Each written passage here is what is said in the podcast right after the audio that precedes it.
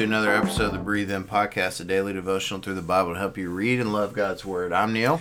And I'm Stephen, and we find ourselves today in Revelation chapter 21. My favorite. I, it is one of mine as well. and, I, and I think it is because it, it is painting a picture of, of what heaven is going to be like for us.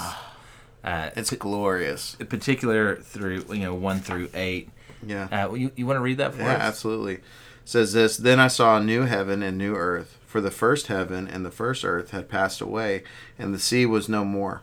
I also saw the holy city, the new Jerusalem, coming down out of heaven from God, prepared like a bride adorned for her husband. Then I heard a loud voice from the throne Look, God's dwelling is with humanity, and he will live with them. They will be his peoples, and God himself will be with them and will be their God. He will wipe away every tear from their eyes. Death will be no more. Grief, crying, and pain will be no more, because the previous things have passed away. Then the one seated on the throne said, Look, I am making everything new. He also said, Write, because these words are faithful and true. Then he said to me, It is done. I am the Alpha and the Omega, the beginning and the end. I will freely give to the thirsty from the spring of the water of life. The one who conquers will inherit these things, and I will be his God, and he will be my son. But the cowardice, faithless, detestable, murderers, sexually immoral, immoral, sorcerers, idolaters, and all liars, their share will be in the lake that burns with fire and sulfur, which is the second death. Amen. You know, whenever I talk about heaven and like especially like my doctrine classes where I teach at school, uh, it- it- there does seem to be like I always describe it as like um, heaven according to Warner Brothers. like, well, what's heaven like? Well, heaven's like you're gonna get a white robe, you'll get a harp, you'll be floating on a cloud. Right. There'll be a gate with Elmer Fudd like letting people in type of thing. And I, and I think that's oftentimes that the idea that people get in their head, It's almost like well, maybe less animated, but still Well, I think people do the same thing with like Satan. They think the little red devil with the right, pitchfork. right, you yeah, know? yeah. The, the Bible according to Warner Brothers. yeah, right. Um, but I I think whenever we see the new heaven and the new earth, I think one of the things I always describe it as it's very earthly. Yeah. Uh, I think people hear the word new heaven, new earth, and they think that this world we're on, this earth that we're on, is going to be no more.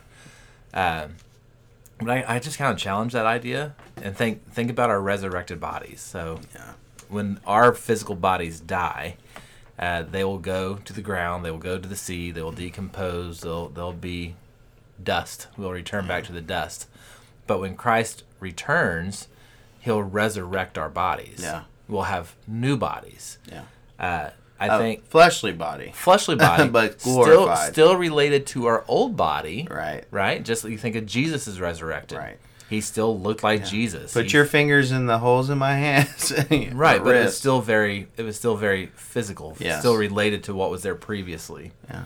so when i think of new heaven and new earth i'm thinking you know, peter uh, it will be purified with fire uh, but then what that fire does is it it uh, takes away that which was wicked Yes. that which was broken that which was cursed and what is left Yeah. is this new heaven and new earth uh, where God is on his throne, present with his people. Um, and you described it in verse 22. You were, you were talking about Oh, how, yeah. how it's a place where there's no temple needed. Yeah. No temples needed because the Lord God Almighty and the Lamb are its temple, and we are with Him. Yeah. There's no separation. It's like uh, I think like walking in the park and like seeing Jesus. You know? Like- Yeah. And so like I think about this and I think, well, what, what is what is heaven going to be like? And so I think it's going to be very earthly. That the new Jerusalem will join with the earth. There'll be this merger. Uh, God will dwell with humanity. We will be His people. He will be our God. Um, he describes it in verse four. He'll wipe away every tear from their eyes. Death will be no more. Grief, crying, and pain will be no more, because the previous things have passed away. Yeah. Uh, he is making all things new. Uh, I al- always always joke and think, uh, I like I wonder like if in the new heavens and the new earth, like I wonder if I'll still be like here, Mm-hmm. like in the clean area. Yeah. You know? the glorified clean. Yeah, yeah, yeah. Except you know, I, maybe I'll still live on Creekside, but no one will park in the street. yeah, I'll be able to drive more easily. And you can build in that floodplain. I can of build in the floodplain. That's right. Oh man, I can have the the garden I want to have. Yeah. Right. I have hope because you know Jesus after he resurrected was uh you know he did a barbecue and I was That's right. oh man That's right. in this new heavens new earth Yeah. we barbecuing it up Without shots. yeah that's right No shots necessary. no Uh, so, but I think I think there's just this this beauty of a earth that's been purified with no wickedness in it, yeah uh, where God is with His people. There is no sin. There's no desire to sin. There's the old things have passed away and things are new. yeah I read this book by Kaiser a few years ago he wrote it was called From Eden to New Jerusalem and this was the idea of like what Eden was meant to be is Mm. realized here in New Jerusalem Yeah, Um, I just love that idea. I mean, this is no sin, no pain, no death, no sorrow, no tears, right? Like humanity as it's supposed to be yeah. without blemish. Mm. Looking forward to it. So, so when you think about them, when you think about these things, like I think the application here is just hope. yeah, that's the only word that's in my mind. Yeah, this this is just this is our hope. Yeah.